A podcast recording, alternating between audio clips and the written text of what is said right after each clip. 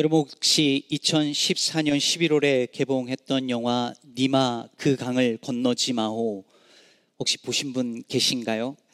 이 영화는 전문 배우가 등장하지 않고 실제 할아버지와 할머니의 사는 모습을 그냥 그대로 따라가면서 보여준 다큐멘터리의 다큐멘터리 형식의 영화인데도 불구하고 당시에 총 400만 이상의 관객들이 이 영화를 관람했습니다. 오늘날로 따지고 그냥 일반 영화라면 천만이 넘는 관객이라 할 수 있습니다. 여기 등장하는 조병만 할아버지와 강계열 할머니는 할아버지가 23살, 할머니가 14살 때 만나서 무려 76년을 함께 살아간 부부입니다. 그런데도 이 두 부부가 얼마나 금술이 좋고 서로를 아끼시는지 영화를 보는 내내 흐뭇하고 웃음이 납니다. 그런데 다큐멘터리가 진행되면서 할아버지의 건강이 점점 악화됩니다. 병원에서도 너무 나이가 많으셔서 약을 쓸 수 없다는 말을 듣습니다. 결국 할머니는 할아버지를 떠날, 떠나보낼 준비를 합니다. 그 모습을 관객들이 지켜보는 거예요. 이게 무슨 각본이 있는 게 아니라 그대로 찍은 거기 때문에 관객들이 그 할아버지의 할머니의 모습, 할아버지의 약해지고 병이 깊어가는 모습을 함께 지켜보면서 관객들이 함께 웁니다. 저도 이 영화 보면서 얼마나 울었는지 모릅니다.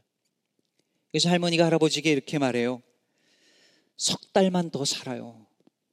이렇게 석 달만 더 살면 내가 얼마나 반갑겠어. 할아버지와 손을 마주 잡고 그렇게 같이 가면 얼마나 좋겠소. 그렇게 같이 떠나기를 바랐지만 결국 할아버지는 떠나고 할머니만 남습니다.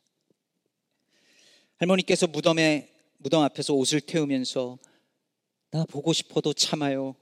나도 할아버지 보고 싶어도 참을 거예요. 하시고 나서 주저앉아 엉엉 우십니다.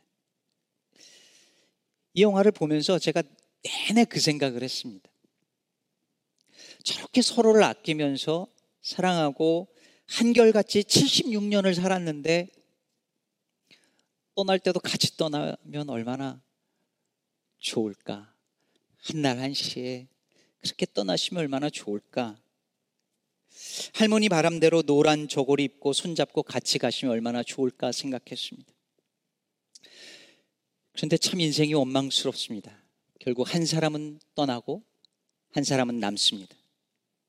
그리고 남아있는 사람은 또 밥을 먹고 잠을 자고 떠난 사람의 그 빈자리를 채우며 또 살아갑니다.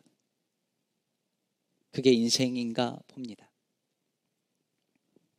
오늘 본문은 그레데 섬에 디도를 남겨두고 먼저 떠난 바울이 물론 아직 죽기는 전이지만 디도를 향하여서 편지를 보낸 그 편지 내용의 일부입니다. 바울이 어, 그 초기 전도 여행 때 디도를 만나서 복음을 전하고 디도가 예수님을 믿고 그랬던 어, 아마 헬라인이었던 것 같아요. 그리고 바울이 전도 여행을 하는데 이 디도를 신뢰해서 데리고 다니고 같이 전도를 하러 다닙니다. 이렇게 바울 곁에서 함께 선교하고 바울의 선교를 돕는 이 디도를 바울이 무척이나 아끼고 신뢰했다는 것을 우리는 사절 본문에서 디도를 향한 표현에서 알 수 있습니다. 사절에서 뭐라고 말하냐면 같은 믿음을 따라 나의 참 아들 된 디도라고 말합니다. 디도는 바울이 나의 참 아들이다, 진짜 아들이다라고 말할 만큼 사랑하는 사람이자 동역자였습니다. 바울이 로마의 감옥에서 풀려난 이후에 그레데 섬에 가서 복음을 전한 일이 있었는데 그때 디도를 같이 데려간 거예요. 근데 이때 바울이 거기서 복음을 전하고 그 얼마간의 목회를 한 다음에 떠날 때에 디도를 그레데 섬에다가 남겨두고 갑니다. 그리고 이후에 디도에게 편지를 보낸 것이 디도서이죠. 디도가 목회하던 이 그레데라는 섬은 사진을 잠깐 보면 알 수 있는데요. 우리 혹시 그리스 가보셨습니까? 저 왼쪽 편에 있는 잘 안 보이시지만 그리스고 오른쪽이 터키고 그 아래 지중해 쪽에 남쪽에 어, 그레데 섬이 있습니다. 이게 원래 과거에 오스만 제국 영토였다가 1913년부터 그리스 영토로 편입이 되었습니다. 그래서 그리스어로 크레테라고 부르고요. 한국 사람들은 이 크레타 섬이라고 부릅니다. 요즘에는 굉장히 유명한 이제 관광지 중에 하나가 되었습니다. 저 유명한 그리스인 조르바의 저자인 니코스 카잔차스키의 고향이 바로 이곳 크레테입니다. 이 그레데 섬은 에게 문명이 발달을 하고 그리고 날씨 이 기온이 너무 좋아가지고 항상 날씨가 좋아서 그랬는지 모르지만 사람들이 좀 게을렀다라는 평이 있어요. 그리고 행실이 아주 안 좋았다고 많은 역사가들이 말을 합니다. 오늘 본문 아래 12절에 보면 그 얘기가 나와요. 12절 보면 그레데인 중에 어떤 선지자가 말하되 그레데인들은 항상 거짓말쟁이며 악한 짐승이며 배만 위하는 게으름뱅이라 이 말이 딴 사람들이 한 게 아니라 그레데 출신의 시인 에피메니데스라는 사람이 자기 사람들을 향하여서 그렇게 말을 한 거예요. 에, 요즘 그 크레테 섬에 사는 사람들이 이 성경을 읽으면 기분 나쁘겠죠. 에, 지금은 안 그렇겠지만 그때는 그런 풍조가 있었거나 그런 평가를 받았었나 봅니다. 근데 문제는 여기서 끝나지 않아요. 그레데 사람들이 그 모양인데 교회도 그 영향을 받았던 것 같습니다. 그래서 10절에 나오는 것처럼 교회 안에 불순종하고 헛된 말을 하며 속이는 자들이 들어오기 시작했습니다. 온갖 이단 사상을 가지고 와서 가르치는 거짓 교사들도 많았습니다. 예수를 믿는 것만으로는 구원받을 수 없고 할례를 받아야 된다라고 주장하는 이들도 있었습니다. 온갖 이단적 가르침과 사상들 때문에 가정과 교회가 심각한 지경에 이르렀습니다. 그뿐이 아니었습니다. 교회 안에 위선적인 신앙인들로 가득 찼습니다. 그래서 사도 바울이 16절에서 뭐라고 말을 하냐면 그들이 하나님을 시인하나 행위로는 부인하니 가증한 자요 복종하지 아니하는 자요 모든 선한 일을 버리는 자니라라고 말합니다. 하나님을 시인하나 행위로는 부인한다. 하나님을 시인하나 행위로는 그것을 부인하는 사람들을 전문용어로 뭐라고 하는지 아십니까? 날라리 신자 뭐 이렇게도 하지만 진짜로는 실천론적 무신론자, 실천적 무신론자, practical atheist라고 부릅니다. 즉 말로는 하나님을 믿는다고 말하는데 그 행위가 하나님을 부정하는 사람들을 가리키는 거죠. 근데 그에 대해 이런 실천적 무신론자들이 많았다는 얘기죠. 자, 여러분 보세요. 그에 대해는 온갖 거짓과 속임수로 가득해 있었고 사람들은 게으르고 욕심이 많았답니다. 교회 안에 성도들도 불순종하고 맨날 헛된 말로 논쟁하고 싸움을 일삼고 위선적인 성도들 실천적 무신론자들이 많았고 가장 심각한 것은 거짓 가르침과 이단적인 사상들이 팽배해 있었습니다. 목회하기에 이보다 더 어려운 조건이 어디 있어요? 일반 성도들이라 할지라도 그런 곳, 그런 교회 가고 싶지 않을 테고 특히 이단 사상이 거짓 가르침이 팽배하니 위험하니 절대 가면 안 되는 곳 그런 교회였습니다. 그런데 바울이 바로 그런 곳에 디도를 남겨둡니다. 여러분 아까 바울이 디도를 뭐라고 불렀다고요? 내가 사랑하는 참 아들, 진짜 아들. 그러면 그렇게 사랑하는 아들이라면 그리고 그레데가 그렇게 문제가 많은 곳이라면 내가 너를 글에 대해서 빼내어 준 이유는 이렇게 시작해야 더 말이 되지 않을까요? 내가 너를 그런 게으르고 탐욕으로 가득한 그곳에 남겨둘 수 없다.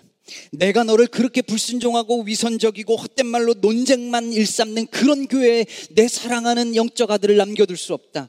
무엇보다도 그렇게 위험한 거짓 가르침과 이단 사상이 팽배한 그곳에 너를 남겨둘 수 없다. 이래야 자연스러운 거잖아요. 여러분 어떠실지 모르지만 목사인 저는 바울과 디도가 참 놀랍습니다. 저는 아들 목사를 이런 섬에 남겨둔 아버지 목사님을 만나본 적이 없습니다. 그런 곳에서 빼내준 아버지들은 많이 봤습니다. 제가 군에 입을, 입대를 그 306 보충대에서 어, 강원도 철원 3, 4단 네, 배치를 자대 배치를 받고 훈련병 생활을 했는데요. 그 과정에서 그 저는 이렇게 키도 작고 얼굴도 희끄무리하고 안경도 쓰고 그랬는데 저는 최전방 수색으로 가는데 등치 이만한 애들이 이상하게 후방 저기 이렇게 후방으로 빠지거나 편한 보직으로 이렇게 가는 거예요. 그리고 신학생들이 있는데 그 중에 한 저랑 동갑인 어떤 친구는 군생활 2년 넘는 군생활 내내 부대 밖에 있는 교회에서 먹고 자고 그냥 그렇게 군생활을 보내는 친구가 있었는데 이 모든 애들을 가만히 얘기를 들어보니까 아버지가 빼내줬다는 거예요. 능력 있는 아버지가. 여러분, 이것이 우리가 사실 세상에서 우리가 경험하는 세상 아닙니까? 그렇게 할 수 없다 하더라도 우리의 경험으로는 이런 상황이 있으면 바울이 그랬어야 하는 거 아닌가요? 내가 너를 대해서 빼어내준 이유는 이렇게 이야기가 진행되어야 할 것 같지 않습니까? 그런데 바울이 5절에서 이렇게 말합니다. 내가 너를 대해 남겨둔 이유는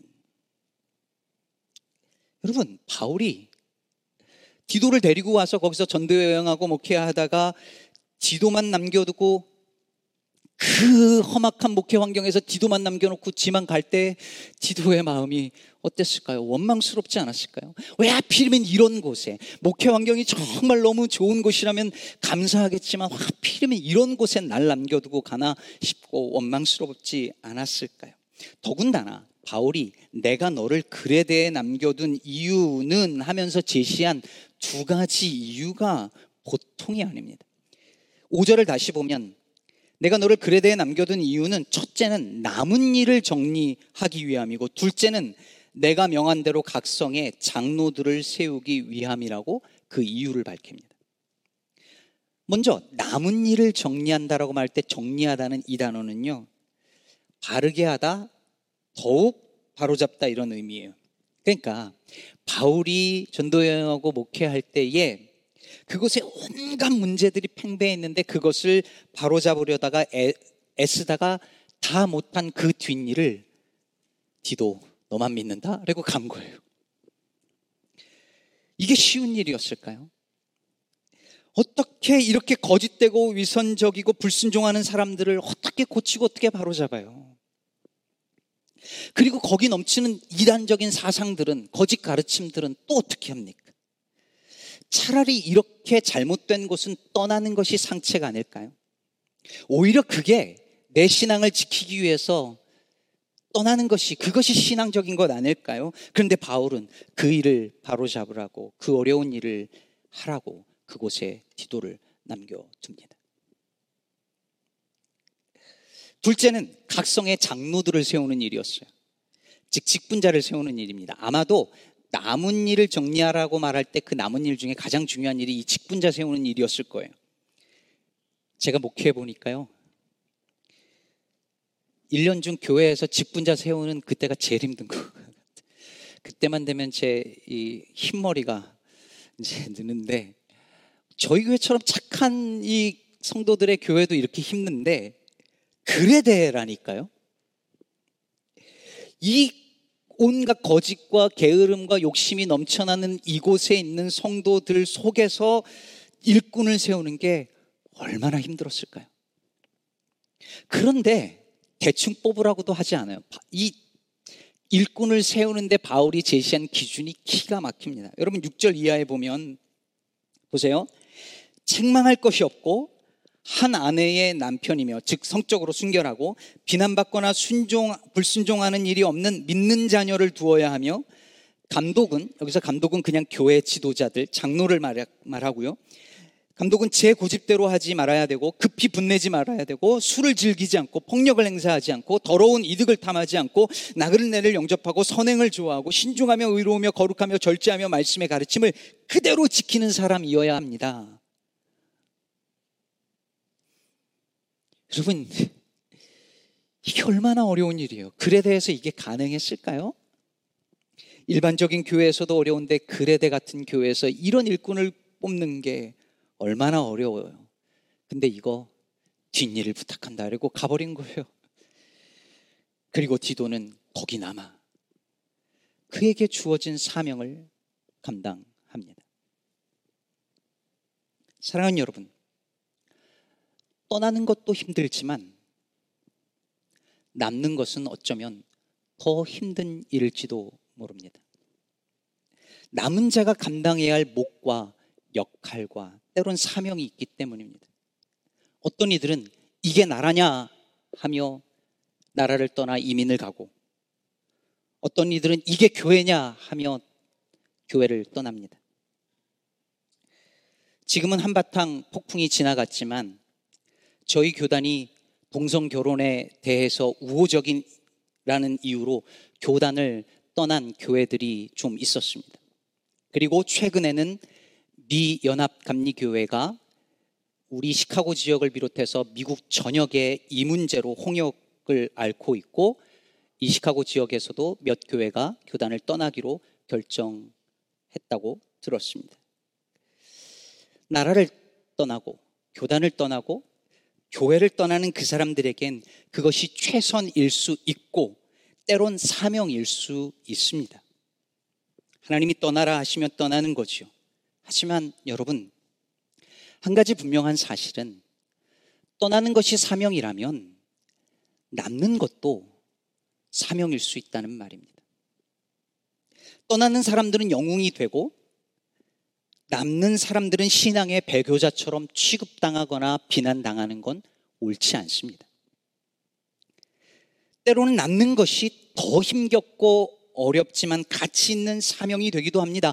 기도 역시 떠나는 것이 남는 것보다 쉬웠을 거예요. 어쩌면 자신의 신앙을 지키기 위해서라도 떠나는 것이 좋았을지도 모릅니다. 그러나 디도는 순종하여 남습니다. 남아서 바울이 남긴 그 일들을 다 감당합니다. 오랜 시간이 걸려도 불순종하는 자들을 순종하게 하고 성도들로 하여금 입으로만 아니라 삶으로 하나님을 시인하게 양육합니다. 남은 자로서의 사명을 감당하는 것입니다. 여러분, 우리 중에는 아까 설교 서두에서 언급했던 그 영화 속 할머니처럼 가족을 먼저 떠나보내고 남아있는 분들이 있습니다. 왜 그들은 가고 우린 남았을까요? 하나님이 우리를 세상에 남겨두신 이유는 무엇일까요? 우린 다 알지 못해도 거기에는 분명한 이유와 목적이 있을 것입니다. 빌립보서 1장 28절에 23절에서 바울이 내가 차라리 세상을 떠나서 그리스와 함께 있는 것이 훨씬 더 좋은 일이고 그렇게 하고 싶다라고 말하면서 그러나 내가 육신으로 있는 것이 너희에게 유익하다 말하면서 남아 살아간다고. 그래서 남아 살아간다라고 고백합니다. 바울은 자신이 아직 이 세상에 남아 있는 이유를 찾아서 그 사명을 감당했던 것입니다. 제가 뉴저지에서 살 때 정말 힘들게 같이 공부하고 또 동역하던 제 믿음의 벗들 그리고 동역자들 친구들이 거의 다 한국으로 가거나 타주로 떠났습니다. 제 베프도 한국으로 가버렸어요. 진짜 혼자 남은 것 같아서 너무 외롭고 한 몇 년은 진짜 외로움의 몸살을 앓았습니다. 왜 나만 남겨두셨을까? 왜 나만 이 미국 땅에 남겨두실까? 원망스럽기도 했습니다. 하지만 여러분, 하나님께서 우리를 이 미국 땅에 남겨두신 데는 이유가 있습니다. 하나님께서 우리 교회를 이 교단에 남겨두신 데는 이유가 있습니다. 우리 한 사람 한 사람을 우리 시카고 기쁨의 교회에 남겨두신 데는 이유가 있습니다. 우리를 아직 그 직장에 남겨두신 데는 또 이유가 있습니다. 우리를 사람들 곁에 특히 내가 별로 좋아하지 아니하는 함께 있고 싶어 하지 않은 사람들 곁에 두셨다면 거기에 도 이유가 있습니다. 얼른 천국으로 가서 주님과 함께 거하고 싶은데 여전히 이 세상에 남겨두어 살게 하신 데는 분명히 이유와 목적이 있습니다. 하나님께서 바로 저와 여러분을 통해서, 즉, 남아있고 남겨진 이들을 통해서, 우린 다 알 수 없지만, 하고자 하시고 이루고자 하시는 하나님의 선한 뜻과 일이 있기 때문입니다. 새가족 멤버십 과정 첫 번째 시간이 되면 제가 항상 소개하고 묻는 질문이 있습니다. 교회를 떠난 어느 가나안 성도가 왜 교회를 떠났냐는 질문에 대해서 되묻는 질문입니다. 저에게 왜 떠났는지를 많이 묻습니다. 그런데 제 질문은 이겁니다. 당신들은 왜 아직 남아 있습니까? 제가 떠난 것이 이상한 것이 아니라 이런 상황에서 사람들이 거기에 여전히 남아 있는 것이 정말 궁금합니다. 저는 지금 질문할 사람과 대답할 사람이 바뀌었다고 생각해요. 안 그런가요? 여러분, 우리는 이 질문에 대한 대답을 가지고 있어야 합니다. 우리는 왜 교회에 아직 남아 있을까요? 왜 우리는 아직 교회에 있을까요? 우리는 왜 아직 교회로 여기에 있을까요? 하나님은 왜 우리를 교회에 남겨두셨고, 하나님은 왜 우리 교회를 이 지역에, 이 땅에 남겨두셨을까요? 거기에 분명히 이유와 뜻과 사명이 있을 것입니다. 하나님은 아무 이유 없이 우리를 남겨두지 않으십니다. 아합 왕과 이세벨이 하나님의 선지자들을 죽일 때 엘리야가 도망가서 로넴 나무 아래에 있다가 하나님께 다 죽고 나만 남았습니다라고 말할 때에 그때 하나님께서 엘리야에게 뭐라고 말씀하십니까? 열왕기상 19장 18절에서 내가 이스라엘 가운데 바알에게 무릎 꿇지 않은 7천 명을 남긴다라고 말씀하셨습니다. 겉보기엔 다 죽은 것 같고 다 떠난 것 같고 세상은 다 타락한 것 같지만 하나님은 지금도 바알에게 무릎 꿇지 않은 참 선지자들을 참 성도들을 남겨 두셨습니다. 그리고 그 남은 자들을 통하여 하나님은 하나님의 일을 이루시는 줄로 믿습니다. 저는 저 황폐한 땅 모든 희망이 따라 사라진 것 같은 북한 땅에도 하나님이 남겨두신 사람들이 있다고 믿습니다. 이 타락한 미국 땅에도 남은 자들이 있고 저 서글픈 조국 땅에도 하나님이 남겨두신 사람들이 있습니다. 세상은 이토록 불의하고 악해 보이지만 하나님은 여전히 누군가를 남겨두시고 그 남은 자들을 통하여 일하시기에 그들에게 그 남은 자들에게 희망이 있습니다. 세월호 참사 당시 사고자 수습을 도왔던 민간 잠수사 고 김관홍 씨를 기억하실 것입니다. 그때 이후로 심각한 트라우마에 시달리다가 그가 안타깝게 세상을 떠난 지 벌써 7년이 지났습니다. 김관홍 잠수사가 남긴 마지막 유언은 뒷일을 부탁합니다. 였습니다. 사랑하는 성도 여러분, 우리에게 뒷일을 부탁하며 먼저 떠나간 많은 이들이 있습니다. 남겨진 가족을 부탁한다며 먼저 떠나간 가족이 있습니다. 정의롭고 공평한 세상을 만들고자 애쓰다가 뒷일을 부탁하며 떠나간 이들이 있고 조국의 통일을 위해 평생 몸바치다가 먼저 떠나가며 뒷일을 부탁한 이들이 있고 주님의 몸된 교회가 정말 바르게 서는 일에 온 삶을 다해서 목숨 바쳐 헌신하며 뒷일을 부탁하면서 떠나간 믿음의 선배들이 있습니다. 우리 시카고 기쁨의 교회도 창립된 이후로 우리 교회를 위하여 기도하고 헌신하다가 뒷일을 부탁하며 먼저 떠나간 성도들이 계십니다.